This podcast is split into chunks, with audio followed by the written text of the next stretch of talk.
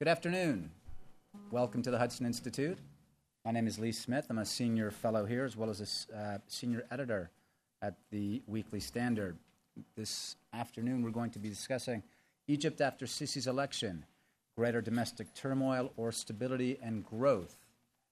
And the panel, uh, the two panelists to the left of me, that really we could not have put together a, a, a, more interesting and more fantastic panel between the two of these gentlemen. Um, to my immediate left is my colleague here at Hudson and uh, a dear friend, Samuel Tadros, the senior fellow here at the Center for Religious Freedom.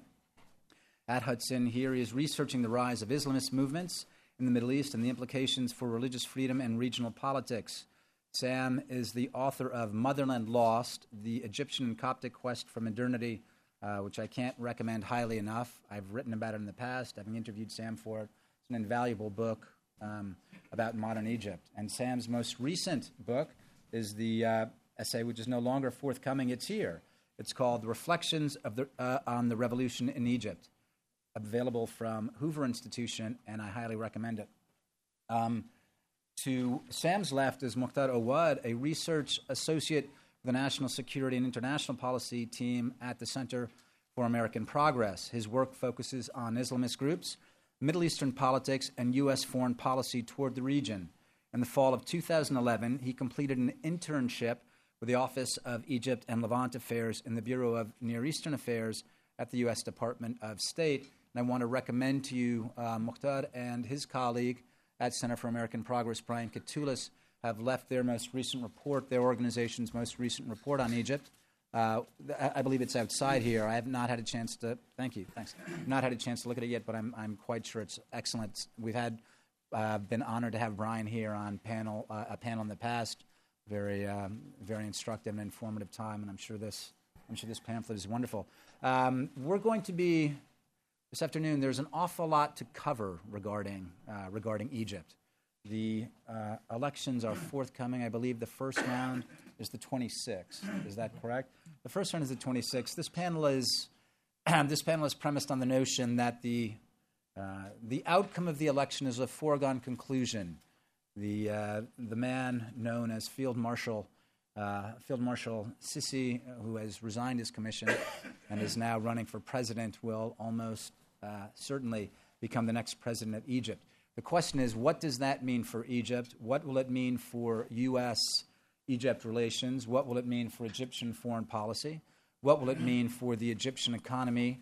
What will it mean for the various confrontations that Sisi is engaged with with the Islamist movement, uh, both the Muslim Brotherhood, uh, whose member he removed from the presidency last July, uh, President Mohamed Morsi, uh, as well as a very violent uh, and increasingly bloody insurgency in the Sinai. So, as you can see, again, we have quite a bit to go through. I, I suspect we're not going to touch on everything. Um, but to start it off, I'm going to ask Sam to give a uh, give his general introduction, and then Mokhtar, and then we're going to open it up for a, uh, a conversation and touch on a number of issues, and then at the end, probably um, at about quarter of two, I'll ask for some questions from the audience if any of you would like to ask our panelists something. In the meantime, thank you again for being here, and uh, Sam, if you would uh, kick it off. Well, thank you, Lee, for the introduction. Uh, to begin a discussion of Sisi's Egypt or how Egypt will be under his rule, one has to begin by what do we know about the man himself? Until very recently, one could say that we don't know anything.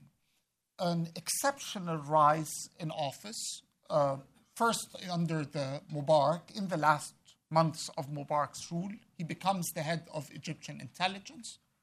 Then, as part of the SCAF, the Supreme Council of the Armed Forces, governing Egypt, ruling the country, after Mubarak's resignation, and then appointed suddenly as defense minister by the man he would ultimately remove, Mohamed Morsi. And then now his rise to Egypt's presidency, as Lee has said, something that we take for granted and that will happen no matter what. But who is this man? What do we know about him and about his character? How will he approach governing a country like Egypt that is to say the least, full of problems and uh, facing enormous challenges. First, I'd like to begin by how the man views himself, walking through how he views his candidacy, how he views the idea of governing the country, what's his worldview in general. And I think that's perhaps the best way to start talking or beginning a conversation about how actually he will answer the various challenges that he will face. The man is deeply religious. We know that both from him and from those who have met him, especially the Muslim Brotherhood. During SCAF's tenure, he was the person that was dealing with the Muslim Brotherhood from the side of the military. Mohammed Morsi, the man who would become Egypt's president, was extremely impressed by his religiosity. He would pray often. He would use religious terms always in his talk with Mohammed Morsi. This was not an act of someone trying to impress his interlocutor on the Brotherhood side. This is actually how Sisi views himself. His religion, however, is a bit different from the sense of how the Brotherhood approached their religion. For Sisi, religion is something that is much more spiritual. Perhaps the word Sufi comes to mind when one views how he uh, mentions, for example, his two encounters with God. God spoke to him twice, for example.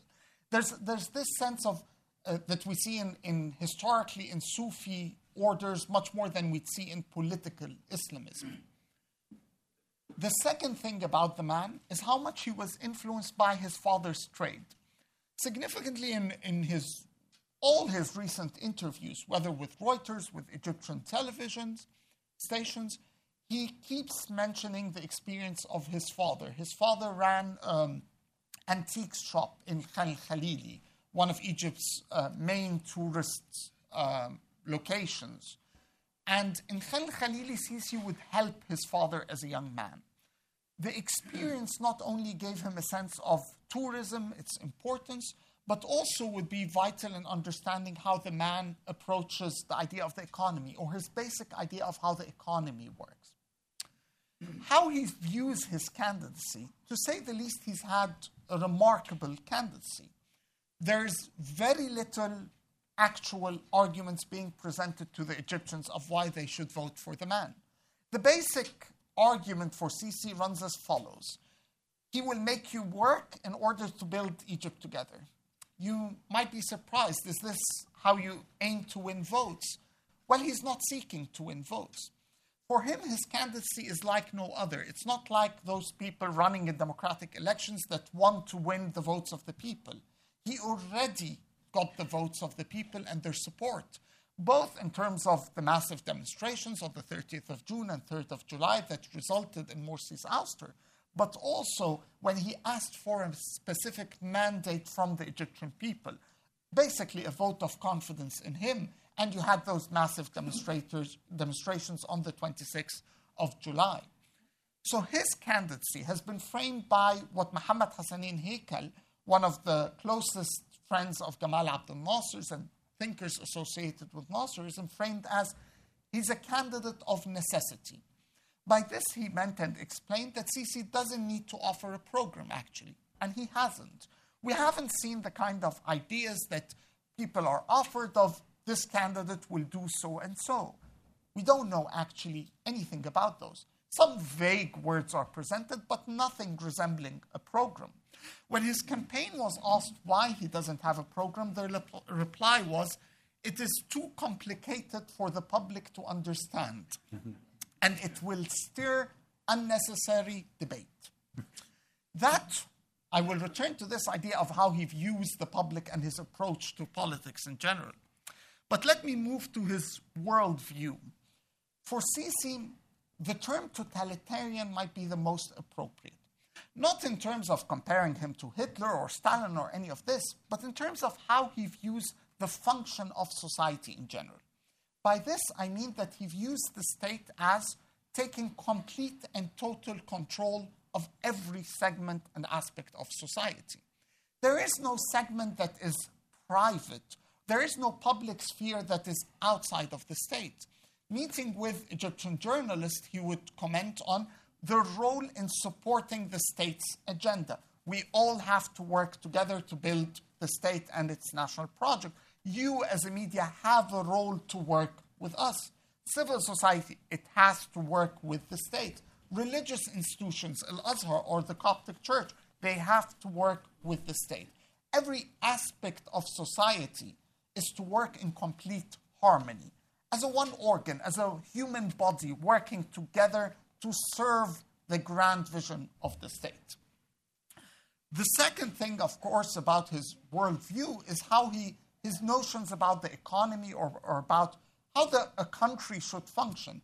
To say that they are simple, I think, is no exaggeration. He literally doesn't know how a modern economy functions. I refer to his experience being raised up in Khan Khalili and his experience there. He, when talking about Egypt's economic problems, his answers are shallow, to say the least. He expects people to work and things will get better. How will you address corruption? Well, we are going to tell people not to be corrupt, and if we all work together as Egyptians, things will be fine. How do you intend to address the problem of energy? We, all of us as Egyptians, need to work together and solve this. There's no understanding of a modern economy. Why would foreign investment come to the country? His answer in a recent interview because Egypt is an, an, excellent location and we have a lot of people who are ready to work. This lack of knowledge is, of course, not unexpected. The man was not in any way or shape or form related to the management of the economy, never dealt with those questions before. His realm of interest was the military. This is where his full career was. And despite talk often about the Egyptian military's economic role and economic empire, his particular service had nothing to do with that economic part. So the man has risen in the completely military ranks, not exposed to anything of dealing with the rest of society and the economy. Then this brings us to the question of how he views politics in general. For Sisi, politics is looked at with disdain. In this sense, he's perhaps the best embodiment of Gamal Abdel Nasser after all. I know when we talk of Nasserism, people usually think of the Arab nationalist aspect of it, the hatred towards Israel, the war with it, or the economic socialist policies. I'm not talking about these, but the core of the ideology of the man, the ideas that drove Gamal Abdel Nasser and his fellow free officers to revolt and start the 1952 regime. By this, I refer to a disdain to politics, a view of partisan politics as divisory to the nation. The nation doesn't have time for those divisions, it doesn't have time for those debates. We all need to be working together in full harmony in the service of the national project. Now, there's one key difference with Nasserism here. He has no idea actually what the, this national project is. And that's perhaps the most ironic part of it. The man understands or views politics and society that everyone will be working together to serve this best interest of Egypt. When you come and ask what this actually means, he doesn't have an answer. Perhaps he's never thought of it. Perhaps Egypt lacks today an answer to those questions. The Islamist answer is one that he stands against, at least the Brotherhood one. The Nasserite one has been failing miserably. He surely doesn't want to go to war with Israel tomorrow or at any time in the future. What exactly will this national interest of Egypt mean? We still don't know. So I think I've taken enough of that's, no, time. That's a, that's, a fan, that's a fantastic introduction. So um, I'm going yeah, to ask you. that, that's, th- thanks very much, Sam. That's terrific. Mokhtar, if you would uh, sure. Um, complete the, the round picture of Egypt at present. I'll, I'll, I'll, try. Um, first, uh, of course, thank you for the invitation and thank you, Sam, for, for these remarks. Um, when Lee sent me the email for this event, I figured I had to block out some time to read through Sisi's website. Um, and I, at least I thought, you know, there would be a lot of mumbo jumbo, frankly, and just a hodgepodge of, of different ideas um, you know, being put forth. Uh, but for for lack of a better way of, of presenting, this this is Sisi's platform. It is it is 17 bullet points on his website that simply say, uh, rough translation, vision for the future. And most of these 17 bullet points are even more generalities.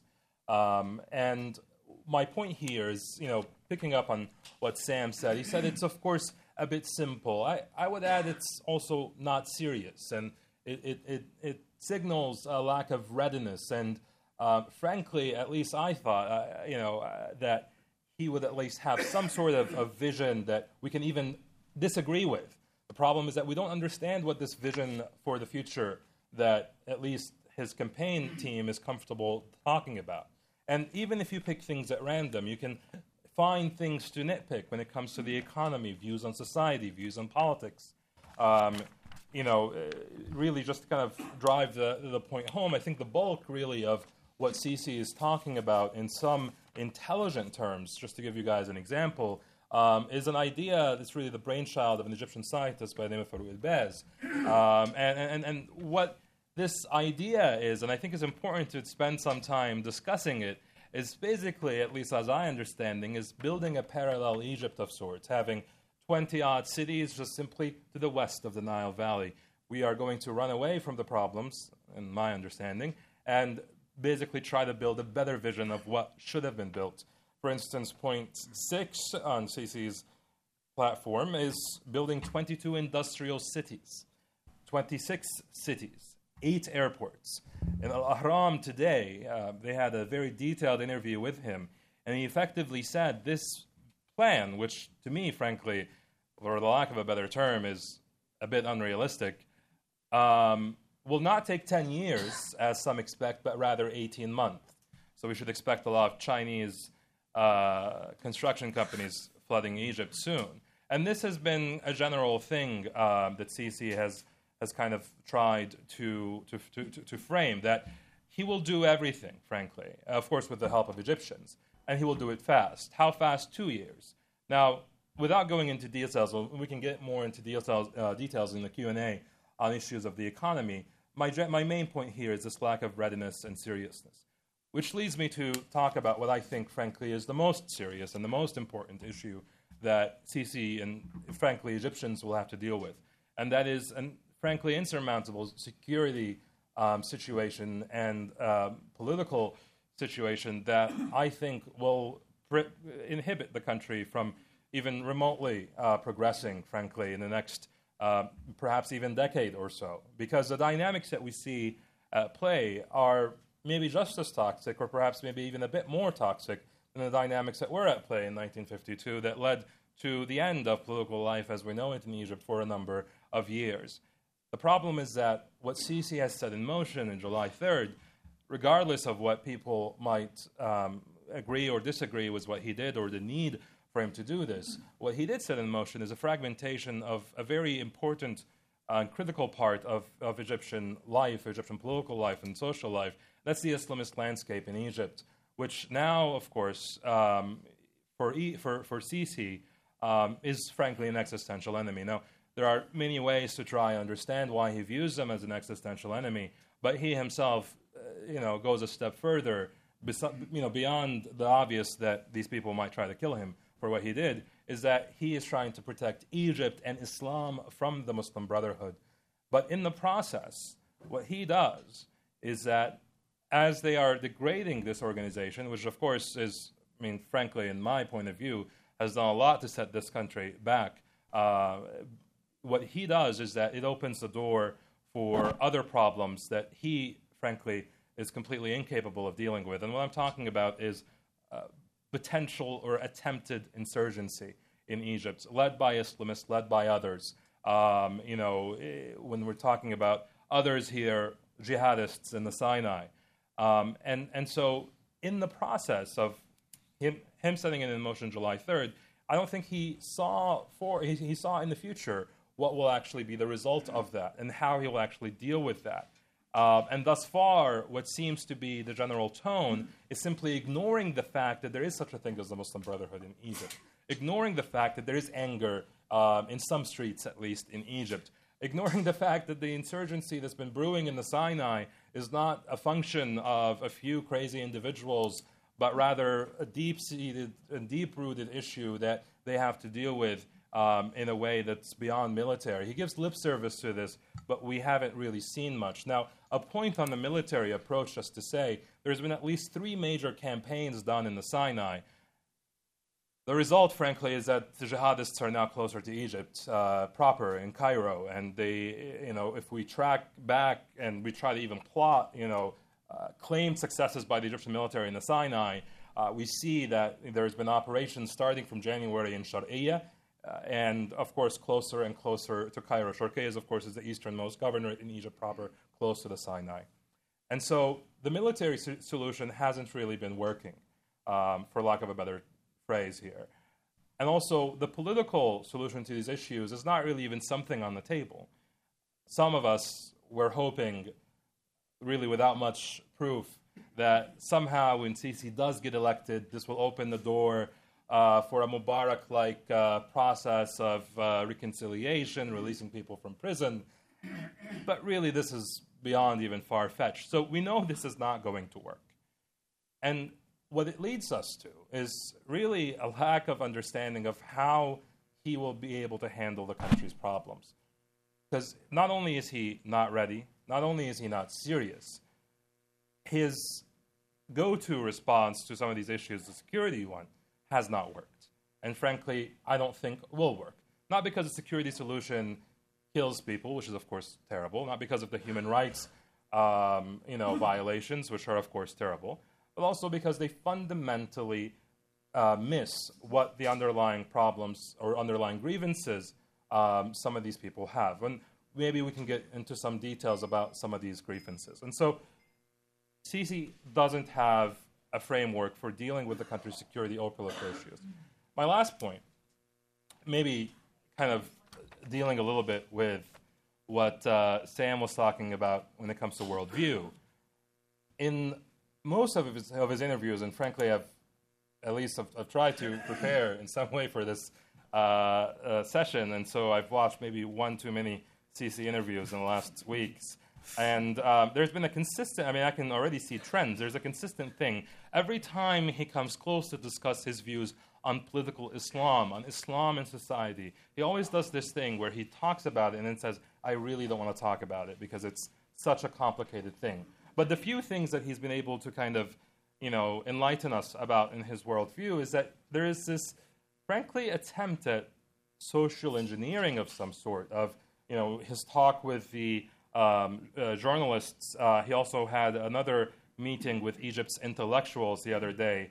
And the general kind of point of view is he genuinely believes uh, that somehow you can undo um, uh, the progress of Islamists, for you know, if you will, which of course exist, which, which have of course succeeded in Egypt because there has been a vacuum in governance, there's been a vacuum in services, there's been a vacuum in all sorts of other things. You can simply focus on undoing the Islamist presence in Egypt by talking uh, about the issue in, uh, in the intellectual realm, if you will, focusing on education, focusing on media um, and the Azhar. And somehow the, the state can align itself with uh, Azhar in a way to combat these groups. And again, of course, we don't really know how that will work. Um, maybe to borrow from the literature, I guess we can call it that. Um, you know, point 16 um, to better the uh, media rhetoric in Egypt in order to form the consciousness of the masses and to bring back um, Egyptian unity. And so, for something that I think is quite significant and serious, his attempt to battle the Islamists for decades to come, the response thus far has not really been convincing. Um, and if we look at any of these drivers or dynamics that Sam has mentioned or I have mentioned, and if you really try to look hard, and frankly I do, I, I do want, I did hope that this man will be somehow, will somehow succeed in some way, and perhaps he can in some instances in the future. But everything that we have thus far, you have to be lying to yourself if you think that there will be some form of, of progress in Egypt with what we understand thus far about this man. Uh, gentlemen, thank you for a very dark picture. Uh, Mokhtar, that was a especially dire way to end your presentation. I, I thank you for that. So anything I say will seem much more lighter. Um, really terrific introduction. Thank you both. what, what I'd like to do now is um, I'd like to have both of you describe Egypt, or actually the Egyptian electorate, on the eve of the elections. And what I mean by that is, Sam, if you could go into some um, some detail explaining, look, we know that Sisi is going to win the elections. Why? I mean, aside from the fact that he's an authoritarian ruler and it's a hard security state, why do Egyptians seem to love Sisi at this point, and for what reason? And Mokhtar, I'm going to ask you after Sam to take the other side and talk about what you've, you know, what you've already outlined uh, very nicely to talk about the Islamist movement. Where, on the eve of the elections, are the Islamists? When you say there's uh, there had been some hope for some sort of reconciliation, but it seems unlikely.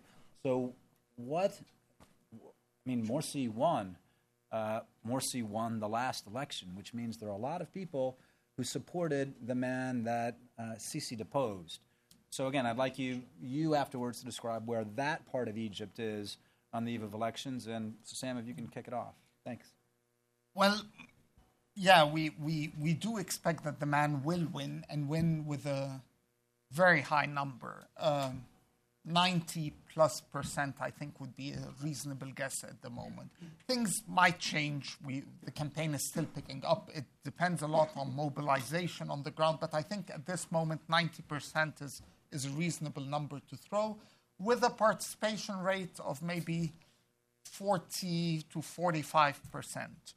Um, let's put this in comparison to, to the previous elections. The, the highest participation rates in Egypt, which is re- remarkable in a country that was having elections for the first time, serious and free and fair elections, was 60% in the uh, parliamentary elections in December and January 2011 2012. The presidential elections had a participation rate of um, 46, 47% in its first round, and then 51% in the uh, final round between Morsi and Shafiq. Where does Sisi's support come from? A, we have to remember that although Morsi won the elections, he won with only 51%, meaning that already 49% of the country was willing to align itself with a very clear, stark contrast, to put it mildly, to the Muslim Brotherhood, which was presented by Ahmed Shafiq. Uh, the last prime minister of Mubarak in his days before leaving office, a man who stood very clearly on a platform of stability, not support for the revolution, to say the least, and that resonated with the people. So there's already a clear segment in society that would prefer a return to law and order, basic life, stability. That's natural. Egypt has seen tremendous changes in the last three years. Um, after 30 years, at least, of zero politics, people are seeing presidents go from the palace to jail, another coming from jail to the palace to jail. This is too much change. People are longing for a normal life again. They're also longing for an economic normal life again. Tourism is, of course, non existent. The economy is in horrible shape. These things are taken for granted as we talk, but they affect the daily lives of people. People are not able to bring bread to their tables today, and they're facing those questions. The security situation outside of the Islamist insurgency is a disaster. Basic law and order, crime rate is exceptionally high. All of these factors um, help a candidate that brings a message of stability, normalcy. I am the state. And that's a key element here. Sisi is not a candidate that happens to have been a military officer. He's a candidate that the military has provided as one, meaning that the Supreme Council of the Armed Forces had the meeting, they issued the proclamation that we are allowing Sisi to run.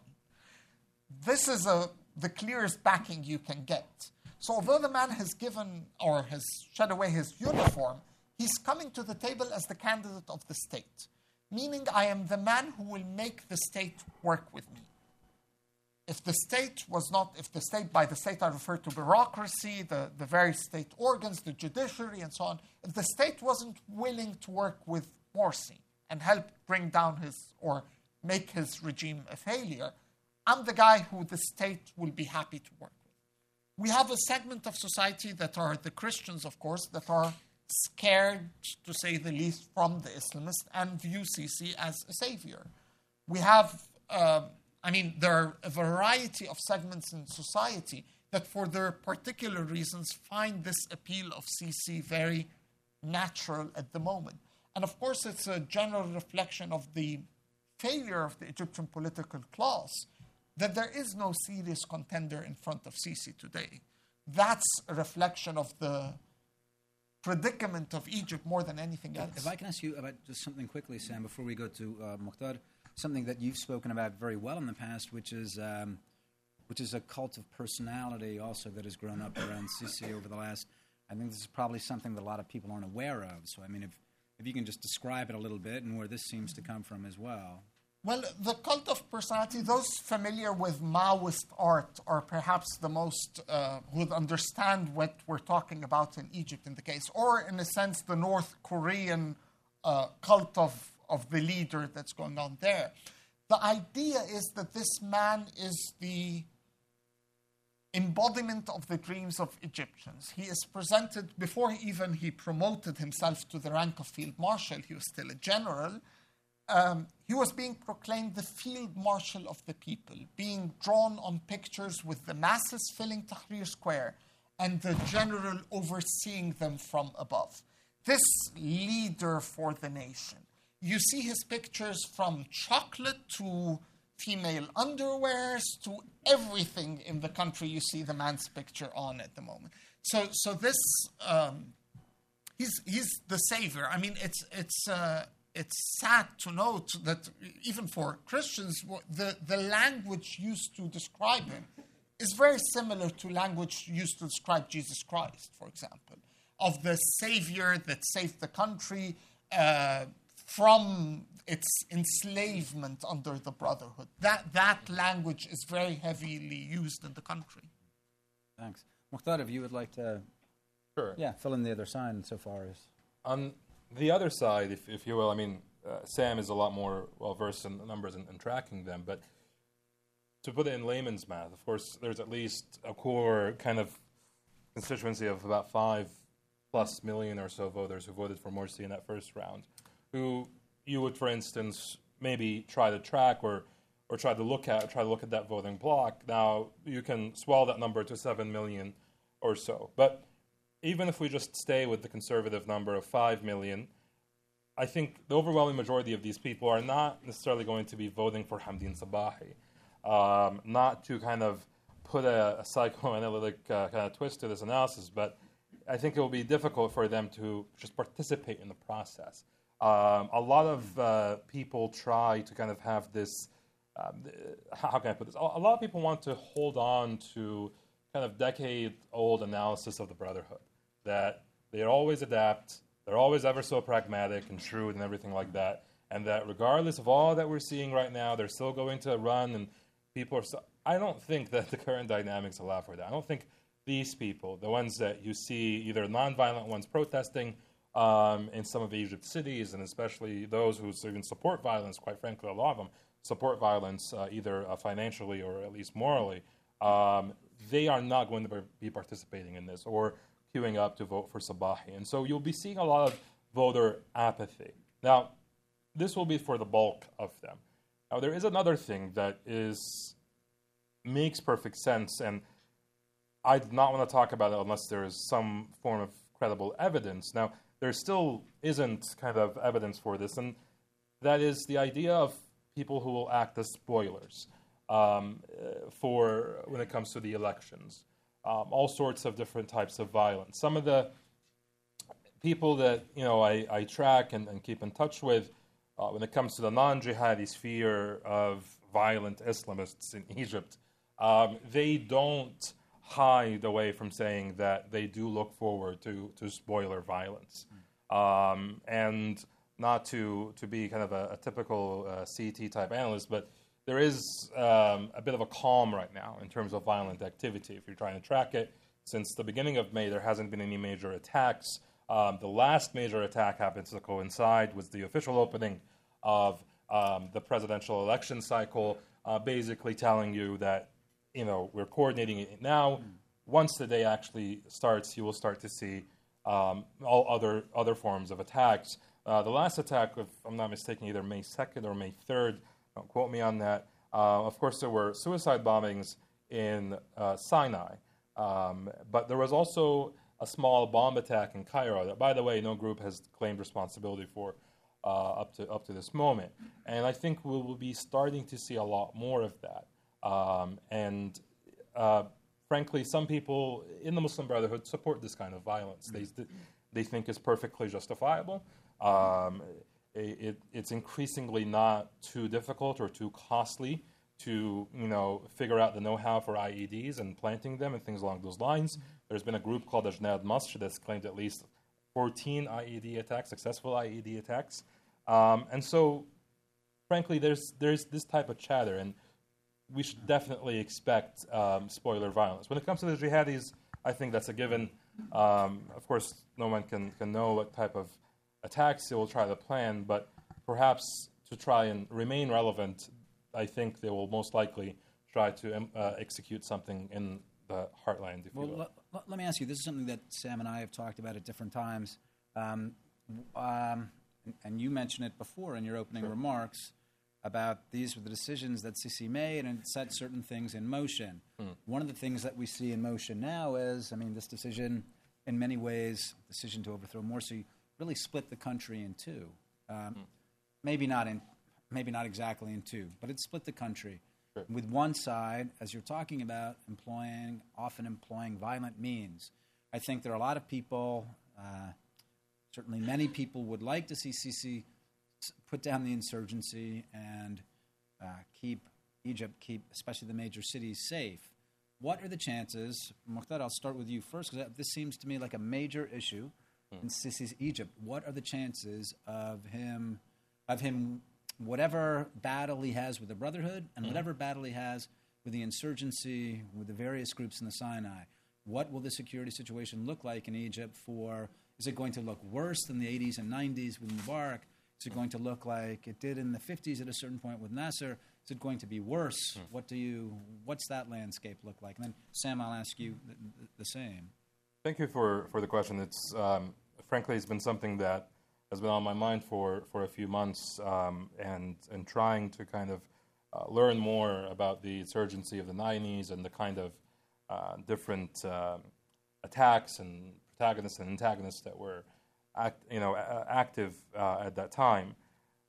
Frankly, I think the level and scale of violence will be will be a lot worse because the anatomy of the current, I call it attempted insurgency, because really it's not full scale, any stretch of the imagination, um, is a lot more uh, rooted, uh, a lot more widespread than it ever was in the 80s or the 90s. Uh, to put it in its most kind of simple terms, in the 80s and the 90s, of course, you had the most active group, Jama'ah Islamiyah, um, which had basis of operations, if you will, of course, in Upper Egypt and other areas, um, with some successful attacks uh, over the years and other people who were inspired by them carrying out assassinations, either of government officials or public intellectuals. Um, but that, even, which I don't really think was um, as ferocious as, frankly, what we've seen thus far from coming from the Sinai, that did not end with a security solution. Um, even under the most, um, you know, repressive years of Mubarak's regimes, surely they, they were able to kind of keep these people in check. But ultimately, it took a very kind of concerted effort, especially on the part of, of uh, domestic intelligence, and the Dawla, uh, more specifically, to actually engage some of these individuals and actually talk to them. Um, and ultimately, of course, as we know, Jama'ah Islamiyah had its famous muraja'at, and, and they basically said that they gave up, but also intellectually.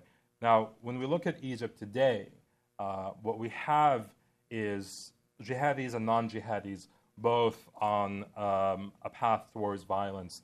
The non jihadis here are, to me, the, the new kind of component, the new um, ingredient to this toxic mix that we haven't really seen before. And I argue that the, the, the, the pitfall, not to give them ideas, but you know, of the Jama'ah Islamiyah back during its day is that it was never able to recruit a critical mass of Egyptians, especially young Egyptians, educated Egyptians. Of course, there were some of those in their ranks, but it was not a widespread thing. It was not, um, you know, they were not able to get even hundreds uh, of people on a recurring basis to join the cause. This is different today. The scale of repression of the state is also uh, a bit different. More blood has been spilled. There are a lot more people who know people who were killed. Um, sexual assault and rape, for instance, is the primary uh, I think, um, uh, tool for recruitment. Um, there was a group called Ansar al-Sharia uh, Egypt that kind of came out of, uh, of nowhere. There's been other groups with that name, but as an aside, uh, they claimed to kill at least 26 police officers and conscripts. The Ministry of Interior came a month later or so, confirmed 19 of these deaths. You go back to the statement posted by Ansar al-Sharia, the very first thing is that this is to avenge for the hara'ir, it's the term that they use for female Islamist mm-hmm. protesters that get arrested by the security apparatus and because they were raped. And of course, a tool like that, for instance, just, just to kind of add more mm-hmm. color here, is something that makes this fight for insurgency, that makes the fight for violence, to a degree, actually a bit non ideological. You're able to actually get more people who would not really subscribe to jihadi ideology. Conversations we've had for, for the research um, that, that we did at CAP, um, a lot of the people that you know we talked to would laugh at the mention of Al Qaeda or jihadi groups, would even critique, you know, what Jabhat Nusra is doing and ISIS is doing, and say that they're different. What they are trying to do is build a base of popular support.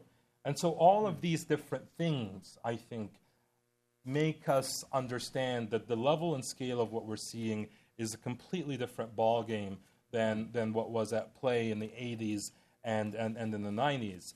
Um, and I mean, this is perhaps a point I'm not too convinced of, but sure, uh, the Muslim Brotherhood during the 80s and the 90s was a more moderate force that at least tried to play some form of role, allegedly, in talking to these folks and moderating these folks. I mean, again, not too wedded to that kind of analysis, but even if that is true, by some extent, now you have the Muslim Brotherhood as your main agitating uh, agent, um, frankly, pushing for insurgency. There are people in the Muslim Brotherhood proper who want to see an insurgency uh, in, in Egypt. And, and that is also something that we didn't see uh, before.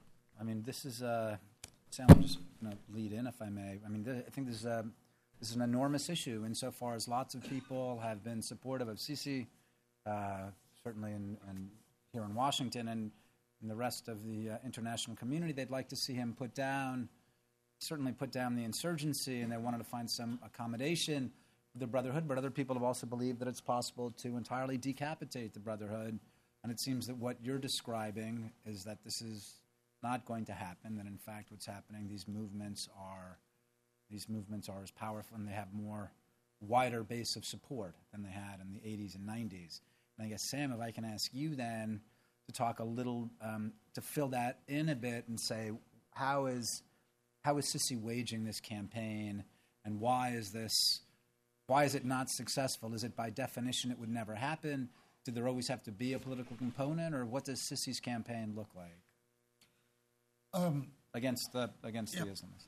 Um, couple of points. First, I think that the distinction between jihadi and non-jihadi violent Islamism is very important here, and that we are really witnessing a new phenomena that we haven't dealt with before. We we're used to the Brotherhood. We're somehow used to the idea of quiet Salafism. We're used to the jihadis. This revolutionary Islam in the cities, this um, uh, whether it's the Molotov movement, whether it's the older Hazimoun movement of the candidate for President Hazim Salah Abu Ismail, that's a new phenomena. And I think it's something that will continue with us in the future. As Mokhtar mentioned, it's also something that allows non ideological Egyptians to join in. I mean, it's really a lot of fun just to throw a Molotov cocktail on a police car here and there. That's your daily activity. Uh, the element of revenge is extremely high, both, of course, for the rapes, and, and of course, we don't know if the rapes are true or not, but for those stories of rapes and torture, and also for Rab'a, which I think is a transformative moment for the Islamists. 1,000 people were butchered in that square. Now, no matter how we like to look at it, it's an experience that will not, not go away very easily from the collective consciousness of the Islamists. It's no surprise that the forefinger, the Rabaa sign, has become an international sign for Brotherhood supporters everywhere. It's, a, it's an event that is having um, a, a Karbala like effect on the Brotherhood. They were there, the people who were there with them are the good guys. If you weren't there, then you will never be one of us again. It's, it's one of those really transformative moments that we're witnessing. Go, I think part of the story of the insurgency in its jihadi aspect is the difference between the geographical location. In the south of Egypt, they were mostly centered the Jama'a Islamiyah or the Islamic Jihad in Menya, Asyut, Suhag. You had very few in the most southern governorates of Qina and Aswan. This meant that it was geographically isolated within the country. They had no access to borders, to an, an outside country next to them. This is very different from insurgency in the Sinai, where you have a much more open environment. You have smuggling of weapons going on, both from Gaza to Gaza, experiences being shared with uh, more radical jihadis in Gaza, unhappy with Hamas. And they formed, I think, a huge component of what we know now as Ansar Beit al Maqdis, the main terrorist organization in the Sinai. You also have a completely open border with Libya, which I think is likely to be another front in this terrorism war in Egypt. Uh, it's a long border. There's no state in Libya. There's no serious control of the arms flow. There is an abundance of arms because of the revolution in Libya and because of the arms provided to the rebels and from the Libyan army. There's Islamist groups already there that share views with those in Egypt. So the possibility that you'd have an insurgency next to the Libyan border, I think, is very high. Especially that that particular governorate, the Matruh governorate next to Libya, uh, voted for the Islamists with the highest percentage in mm. Egyptian elections. They voted with 96% for the Islamists in parliament, 79% for the Salafis, and 16% to the Brotherhood. So that's, uh, I think, a, the geography plays a factor mm. here. It's also true that, as Mokhtar mentioned, that you have now the Brotherhood basically members up to recruitment. Uh, the Sisi has successfully arrested the first, second, and probably third tier of the leadership, outside of a few people who managed to escape outside of the country. But this means that a completely hierarchical organization is now leaderless, and it's acting based on personal initiative that's a very dangerous territory. You have we our estimate of the members of the Brotherhood is about half a million committed members to it. And we're here not talking about people who joined the Democratic or Republican Party. They signed a piece of reg- uh, paper registering when they were getting their driving license. We're talking about people who gave eight years of their lives to become members of the Muslim Brotherhood, going through a process of being examined five times, of uh, providing money of their income, 7 to 15% of their income, to the organization, of facing all kinds of challenges. These are committed people. And now there are no orders coming from above. More importantly, they're also sharing their struggle with other non organizational Islamists, i.e., revolutionary people from the Hazimun movement, from uh, the other activist Salafi movement, uh, followers of Muhammad Abd Maqsood, Hussam al Bukhari, and others like these. So, as a result, they're much more going into this violent action against the regime because of the, the, the deaths, because of the amount of blood, as Mokhtar mentioned. Uh, we, we always, people refer to Sisi as, um, in his crackdown on the Brotherhood, comparing him to Nasser we have to remember when Nasser had the assassination attempt on him, 1954, he killed seven people. That's the amount of death that was done. Seven people were hanged for that attempt. When Sayyid Qutb, the whole Sayyid Qutb episode in Egyptian history ended with three people being hanged. Today we're talking about a thousand people in one day in a square in Cairo. The total number of deaths in the previous couple of months exceeds 3,000. So, so that we're really entering into very different territory here. Marcelo, please. Just, just to make a, a point that uh, maybe adds, I guess, what we just said. th- there's also an unsettling component when it comes. So, so, so we talk about the security apparatus that has uh, amazing ability to kill in you know a near a thousand people in one day and things like that. But it's, it's also very it's disproportionate force, but it's also disproportionate in, in, in how it uh, implements its its force, if you will, across Egypt. Meaning outside of Cairo and Alexandria, and obviously as we see in Sinai, there's a very fundamental problem when it comes to law and order and being able to actually contain um, issues. Um, just to give an, an, example, about 10 years ago, uh, March of 2004, and I, and I, like to give the story because a lot of people actually know it, at least in Egypt. There's a famous uh, movie, the a Jazeera movie. It's, uh, it's about a drug lord, uh, Nasyut, and people think who, who, who uh, you know, takes over an island. Uh, he is, lives on this island and in the final scene, he, he battles the state. And people think, uh, at least for me myself growing up, I used to think it's a fictional story. It's not. That was in Asyut, in the, in the height of Mubarak's um, you know, regime, if you will. Um, I, I, had to go back to the BBC story because it was just uh, amazing. They just just to take down one drug gang, it took them six days. There were six thousand security personnel, two hundred armored cars. They had to use RPGs and mortars and they, at the end of the day, they claimed that only one person was killed, but the AFP at the time said around 70 bodies were collected. This was to take a drug lord down in Asyut in 2004. Well, this comes back to what I was asking. So, what does Sisi's counterinsurgency campaign look like? I know that some of the times there's criticism of the Obama administration for not, um, for not, certainly when the Apaches, when they were holding on to the Apaches, that was part of the criticism that they can use the Apaches in the Sinai, but how much how much will the Apaches solve what it seems to me the two of you are describing as a fundamental problem with Sisi's counterinsurgency campaign? What it is, I don't know. What that problem is. Maybe it's about the Egyptian security forces, maybe it's about the army, maybe it's about the kind of campaign they're waging.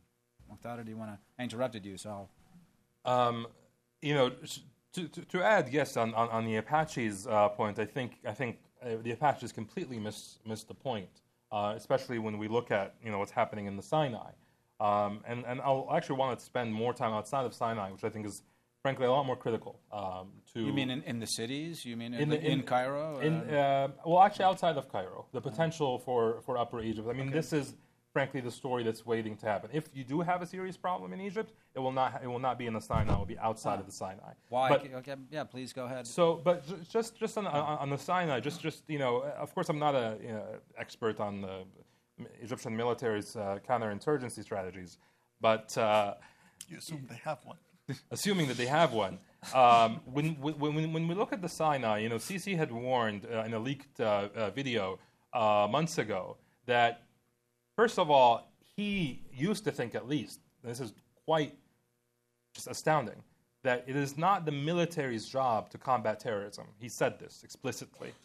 Now, and he also said to, to, to people in an audience um, in a closed military setting, which again was, was leaked, um, that if the military does, in fact, play this game, it can easily finish it in a few days, and all that it needs to do is get people out of the city uh, whatever city it may be, uh, or you know, of course, the Sinai, so smaller cities, uh, simply bomb everything, and that's it. And frankly, we've seen that happen recently, mm. um, and that just recruits a lot more people. And so in Sinai, it's been slash and burn, frankly, to try and deal with these insurgents. The idea that they can use Apaches to surgically maneuver themselves, that, that is not square with what they've actually been doing on the ground. Um, now, when it comes to Egypt proper, frankly, it's a very um, uh, not so clear uh, kind of vision. My, my, my point on, on Asyut here is that, um, you know, right after. I, right I, after wish we coup, had a map, but if you can just explain. Sure just quickly, if we can point it. You don't have to draw it. Just sure. or you feel free if you no, want. No, like you know, Asyut is, is upper. kilometers from Cairo, 400 kilometers. Uh, about. I mean, it's it's a 12-hour train trip, which will, text, will tell you a lot about logistics if they ever do actually have to face something serious in these in these areas. Anyways. Um, the, my, my point was that you know back at their heyday they had to use this kind of force to, to meet a drug lord. At, immediately after the coup, we saw some very disorganized attempts at, frankly, liberating areas and try to take take out uh, police stations. This happened in uh, Delga, um, and uh, this also, of course, happened in Kardassa. There was this is in Giza, uh, where you had this infamous uh, uh, instance of, of police officers, summary executions of police officers, frankly, by locals. Um, and so we've seen some of that happening right after the, the coup. Um, it was a very slow process for, for the police to actually regain control of some of these areas, but this was a, a kind of a phase that passed. And so we did have that scare for a very short period of time. Um, currently, frankly, we just have very limited visibility on the state of play in Upper Egypt when it comes to attempts by um, you know uh, possible insurgents. But w- what we do see, and, and I'll, I'll, just leave it at that when it comes to the security's grip on these areas, when we talk about the peripheries. Uh, of course, in Upper Egypt, um, it's been uh, lack of complete law and order. You have you know many kidnappings of Coptic Christians there, uh, and the police having a very kind of uh, complacent attitude. And in one instance, I believe um, Sam shared before, uh, you know, the, there was uh, a Coptic Christian who, who was kidnapped, and the police officer said something along the lines of, you know, you know, de- you know, deal with it among yourselves. Why do I have to, to get in the middle of this and, and, and you know, possibly get shot? And so this, this shows you the attitude of how they deal with simple law and order issues in these areas. Um, if they do see the same level of committed uh, insurgents as we saw in the 80s and the 90s, then they'll have a, a, very big problem. The underlying thing, again, there is no strategy, and they don't have people on the ground mm. capable of, of, just implementing law and order, let alone handle mm. insurgents. So.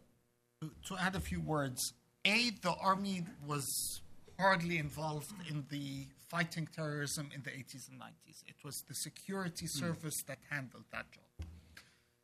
B, and now, of course, the security services are very weak and incapable of dealing with that struggle.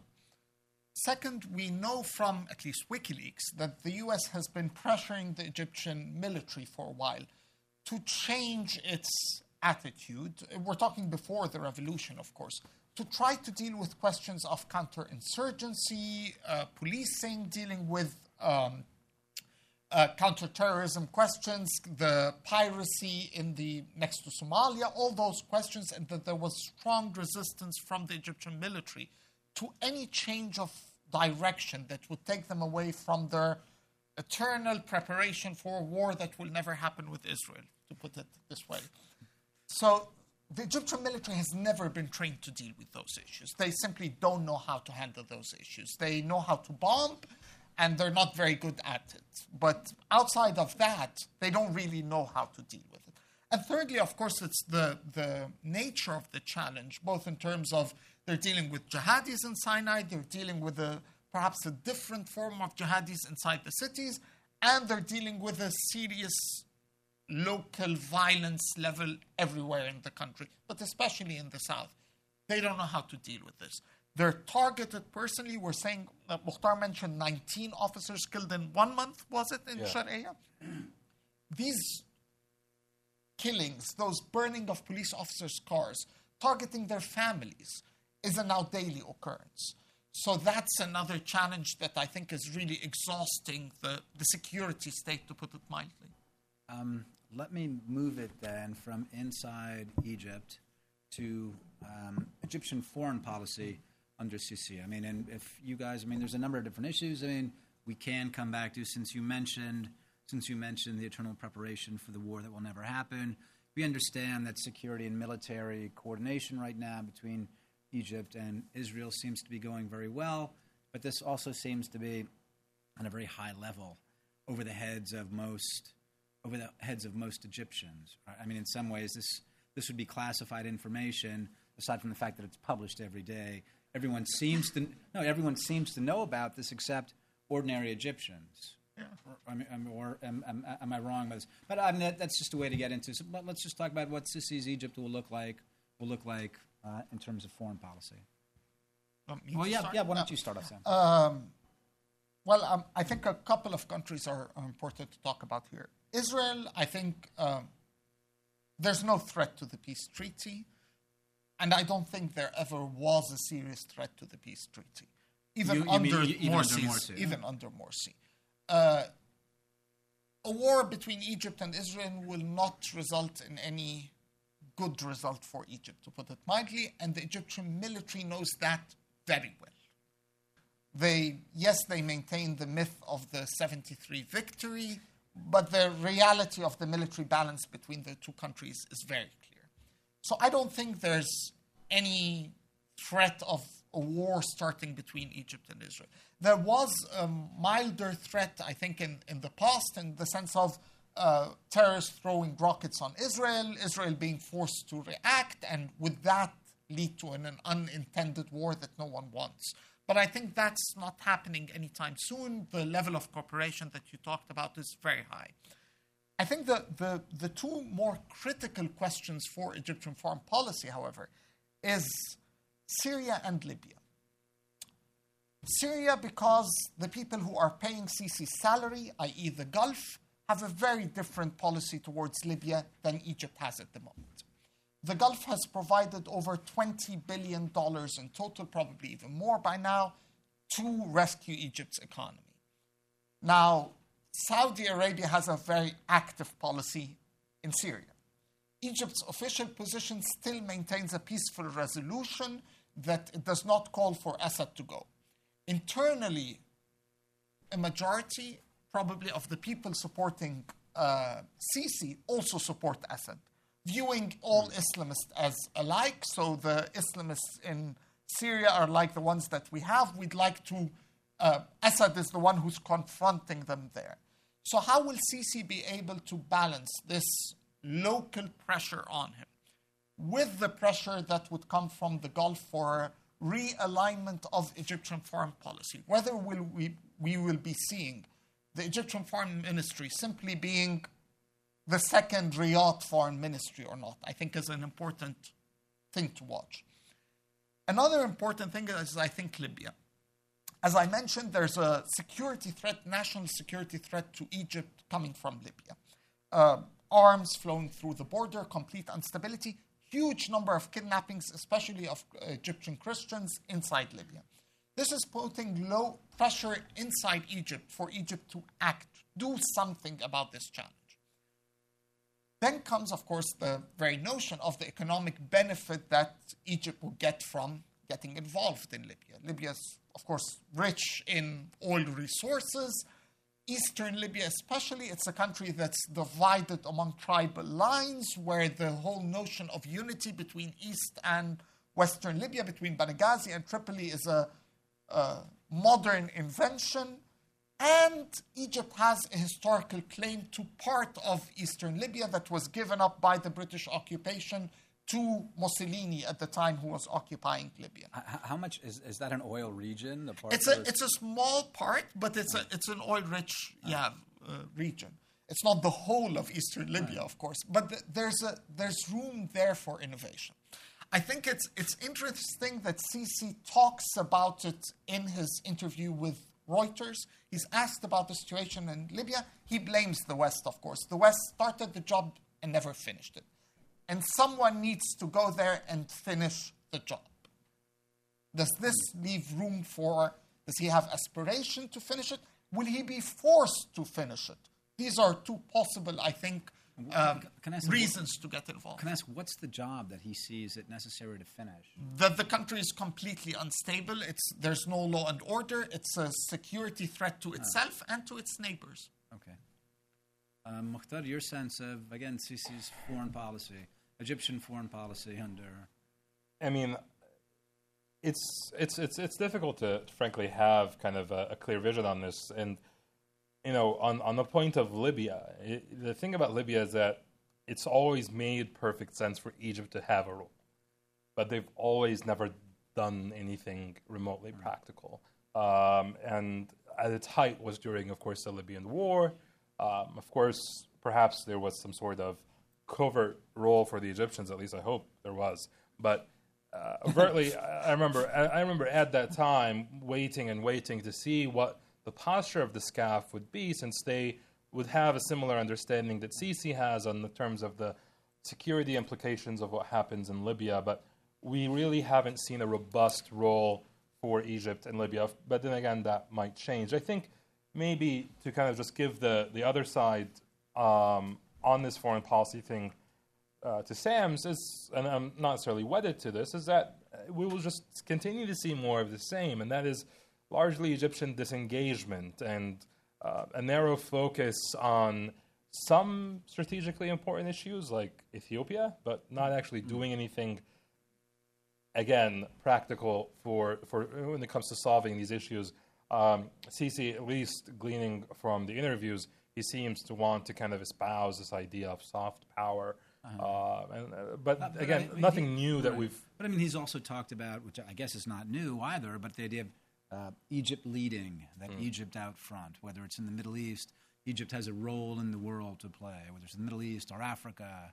What's your? Uh, do you think he believes this? I think I remember this was part of his it. dream. no, no. I look. I think he he believes it. I just don't think it will be possible. On the you know the Syria point, the Syria point, I think is actually very important here because there is. A, the, I mean, you know, the point uh, Sam raises has been something that's been on my mind for a long time but someone recently told me, I guess, a very cynical uh, analysis of this that I will share.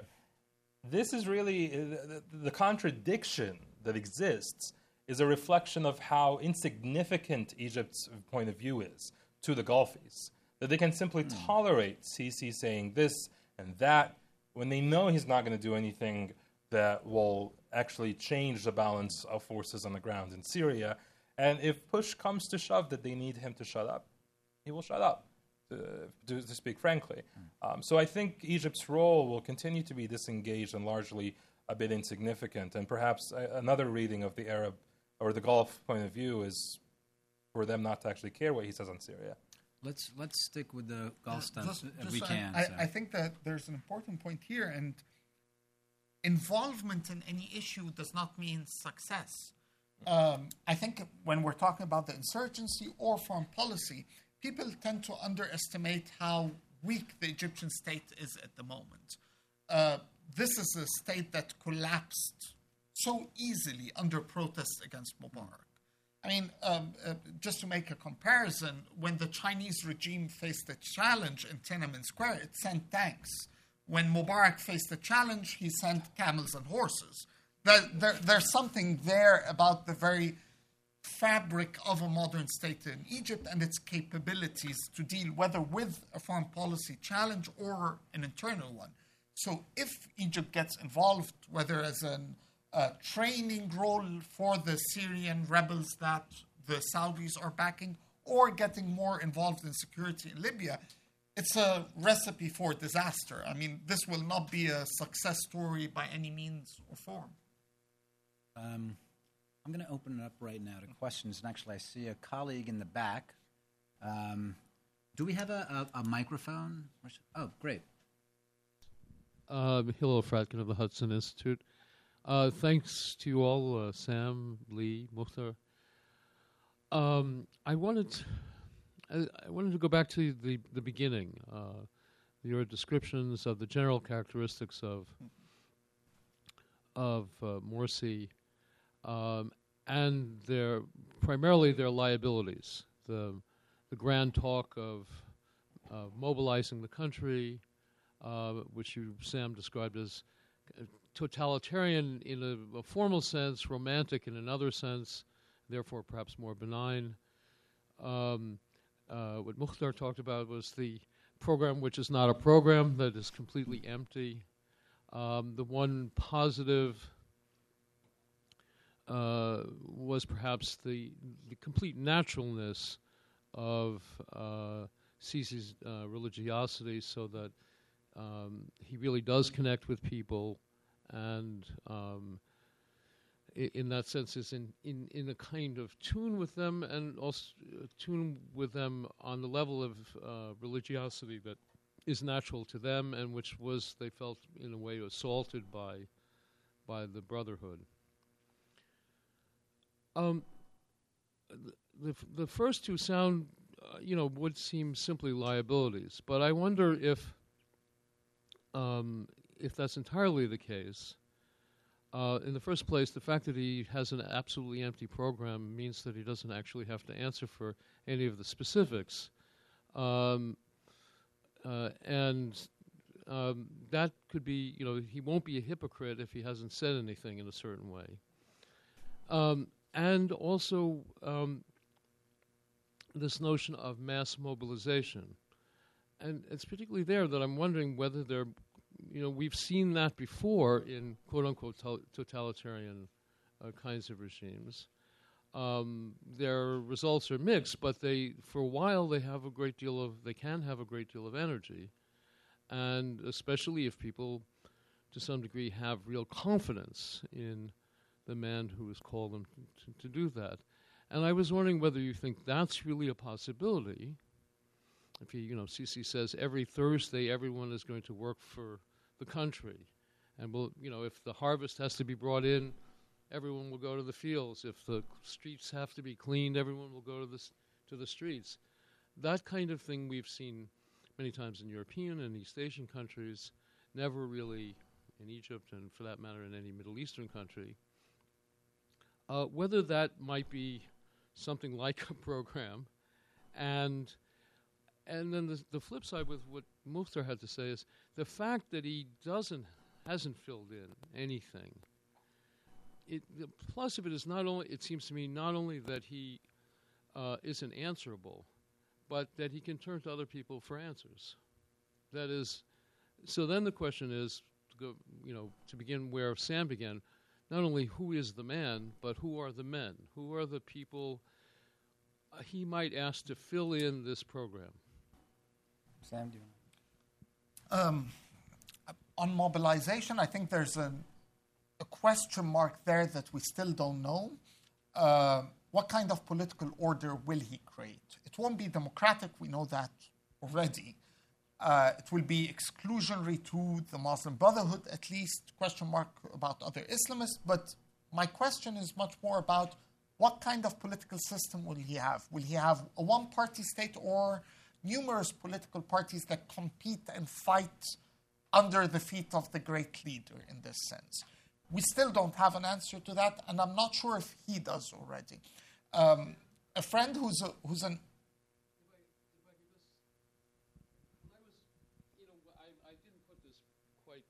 formally enough because I didn't think of it in those terms. But um, you know, there is such a thing as politics by movement, yeah. and the way you were describing it, or the way he speaks now, like in to Reuters yesterday, or to the Al earlier in the week, it sounds like he's standing at the head of a movement, not of a state or a party or something like that. Um, that's true in case of populist leaders in Latin America. Of course, Nasser attempted to do something of a bit similar. Um, it's not, I don't know how it would apply to someone who comes from the very body of the state. He spent 60 years of his life serving that state and within that bureaucracy. And the Egyptian army is literally a bureaucracy and not a fighting force at the moment.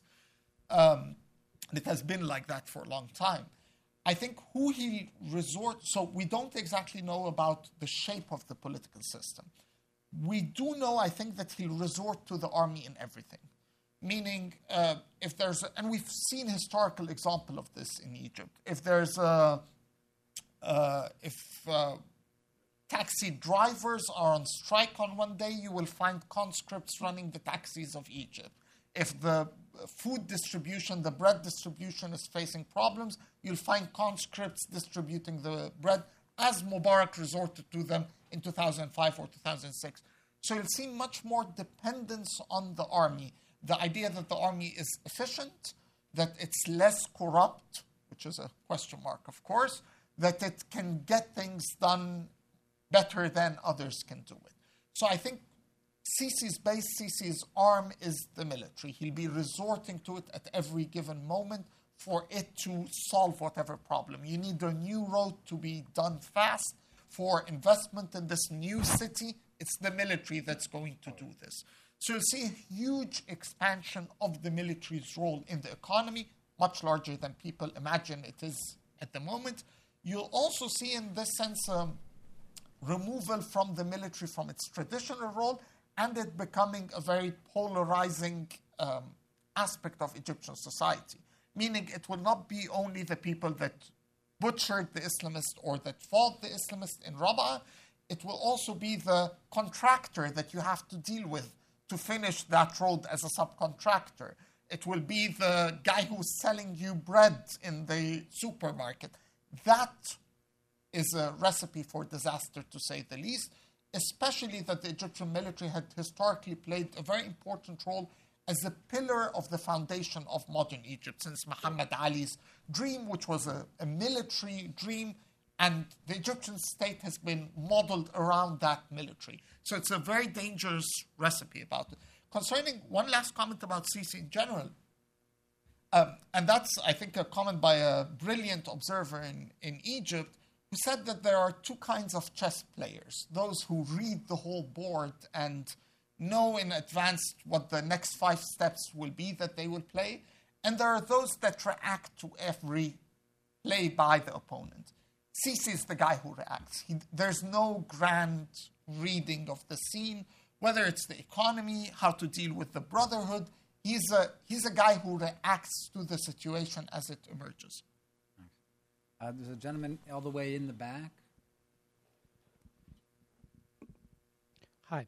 Uh, excellent presentations. Really enjoyed them. Thanks. Um, Can you identify yourself? Bill Lawrence, uh, formerly North Africa Director for International Crisis Group, and now at George Washington University. Uh, two quick questions. Uh, one is um, uh, on the Noor Party. I'm surprised there was no mention. They were the second vote getters in the last election, so I wondered if either of you wanted to talk about how, how what, what's going on with them as this as things move forward uh, both in terms of relations with Sisi and how much he depended or will be depending on them, uh, elections, etc. Uh, the second question is sort of whether the Mukhabarat state, right? The Mukhabarat state before the revolution was in everybody's business, right? There were every single NGO in Egypt had a minder from the Ministry of Social Affairs. I mean, they were they were everywhere. Um, so I'm wondering what changed, if anything, permanently with the revolution vis-a-vis the Mukhabarat state, Mukhabarat state, or is it just a total restoration or a changed Mukhabarat state? Uh, wh- where's that, and how does that fit into uh, some of the calculations you're making? I, I, know you've already spoken about police and security services and their role. That I'm not re-asking that question, okay. but it's more like w- what happened with the Mukhabarat right. state. Uh, Mokhtar, would you like to start with the Noor, sure. with the Noor party, and then you lead into the second question, and then Sam, I'm going to ask you to, to respond to that too. Um, on on the Noor party, actually, the, it, there was no mention, uh, perhaps my design on my part, because they're the or the is what I focus on actually the most in Egypt, so I didn't want to you know get into that rabbit hole. Um, look, a, a, a, few kind of points, and uh, if you want later, uh, we can we can discuss in, in, some detail. I think the Noor party is is actually quite critical uh, to monitor and to look at because it will be a litmus test for, I think, how Sisi um, will try to implement his vision that we understand, at least up to this point, of what a future Egypt will look like. Will he be able to tolerate, on a purely pragmatic basis, this non competitive uh, Islamist force on the ground? Um, will he be doing anything to try and contain them or not? When it comes to how Sisi benefits from them, look, it's only in the framework of military intelligence. Now, the Salafi Dawah is, of course, uh, I'm using here Salafi Dawah just to, to, to, talk about the Noor party. There isn't really much of a Noor party, it's just really the Salafi Dawah that created the Noor party.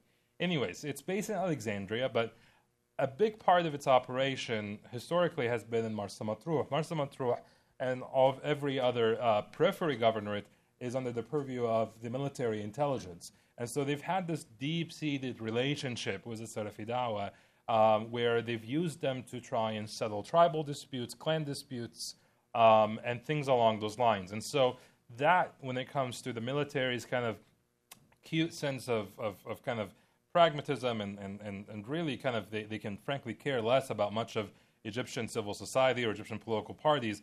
What the Salafi Dawah has to offer to them is placate some of the tribal tensions uh, uh, across Egypt, which, of course, because of their position on the coup, kind of undermines their position to be able to play that mediator role. role. Um, and of course, when it comes to the political party, if it stays, I think it's some sort of a positive indicator. But we also have to deal with this very uh, interesting dynamic where, frankly, I, I, Yasser Burhami, who, of course, is effectively the leader of the Salafi Dawah, you know, I've spoken to him a few times, but I'm actually planning to actually call him uh, this week to ask a very serious question about whether or not he, he intends to dissolve the party. Um, because that is actually a scenario where the Noor party uh, will decide to dissolve itself just so that the Salafi Dawah uh, can stay. And so the military or, or Sisi is not going to look for Noor party for votes. It's simply going to look at them to see if they're going to be on board with Al Azhar, with whatever plans that they have to, um, you know, moderate Egypt's uh, mosques, which of course is very kind of contradictory considering what the Salafi Dawah is all about. Um, and also to see if they can still be a reliable partner when it comes to ma- uh, managing tribal relations in some of the periphery governorates. Um, Mukhabarat, I'll, I'll leave that. Yeah, uh, I'll leave to that to Sam. Sam, and then I'm going to ask for. We can. We're running out of time, so I'm going to take two or three questions at the same time. So. Well, very briefly, I'd say that um, the Egyptian state was nowhere close to the Syrian or Libyan or even the Tunisian model for, in that sense. Egypt was much more an open society. The level of work by the intelligence internally is much less. I, I assume you're more referring to the Amn Dawla, the state security, because the Egyptian intelligence as an organization was much less involved in internal affairs. Its role was much more in mediated between Hamas and uh, Fatah in, in foreign involvements. Um, the Egyptian state security has, is a reflection of the country. There's no reason for people to believe that uh, Egypt cannot feed its people, but its security service is working perfectly well. It was suffering from the same problems of the bureaucracy. They had informants who were reading, who were writing reports that were very shallow, that did not reflect, reflect reality. They failed to predict a revolution. They miserably failed to handle it. So we're not really talking about an all-powerful state security system. It's very Egyptian in this sense. It's it's weak. It's it suffers from the same problems as the rest of society as a whole. And in this sense, I think it's um, important to note how Sisi views the 25th of January. He gives lip service to the idea that it's a revolution and great, and he certainly welcomes the removal of the Gamal Mubarak inheritance scenario. He buys into the corruption narrative against Mubarak. That's all there.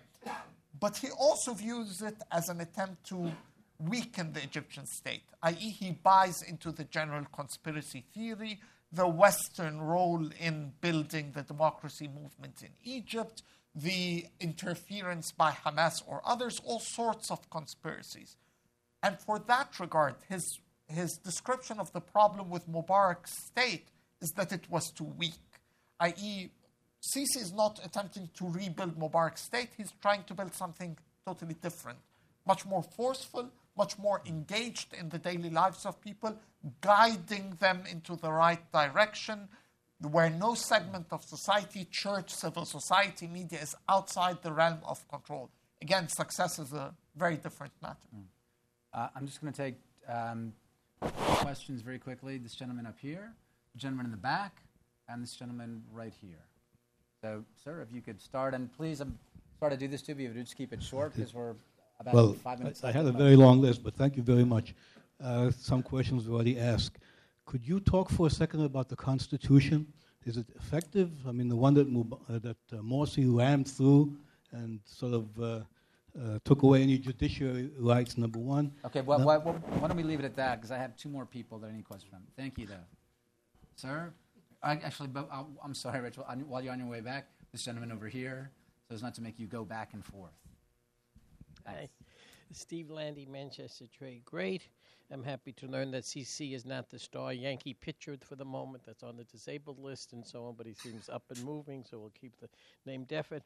I'm calling, but you had a question on your on your sheet here that really got my interest. Donors from the oil-rich countries like Saudi Arabia, United Arab Emirates can delay the inevitable, but, but unless the country can address basic issues like raising subsidies, covering government and private industry, the Egyptian economy is in trouble.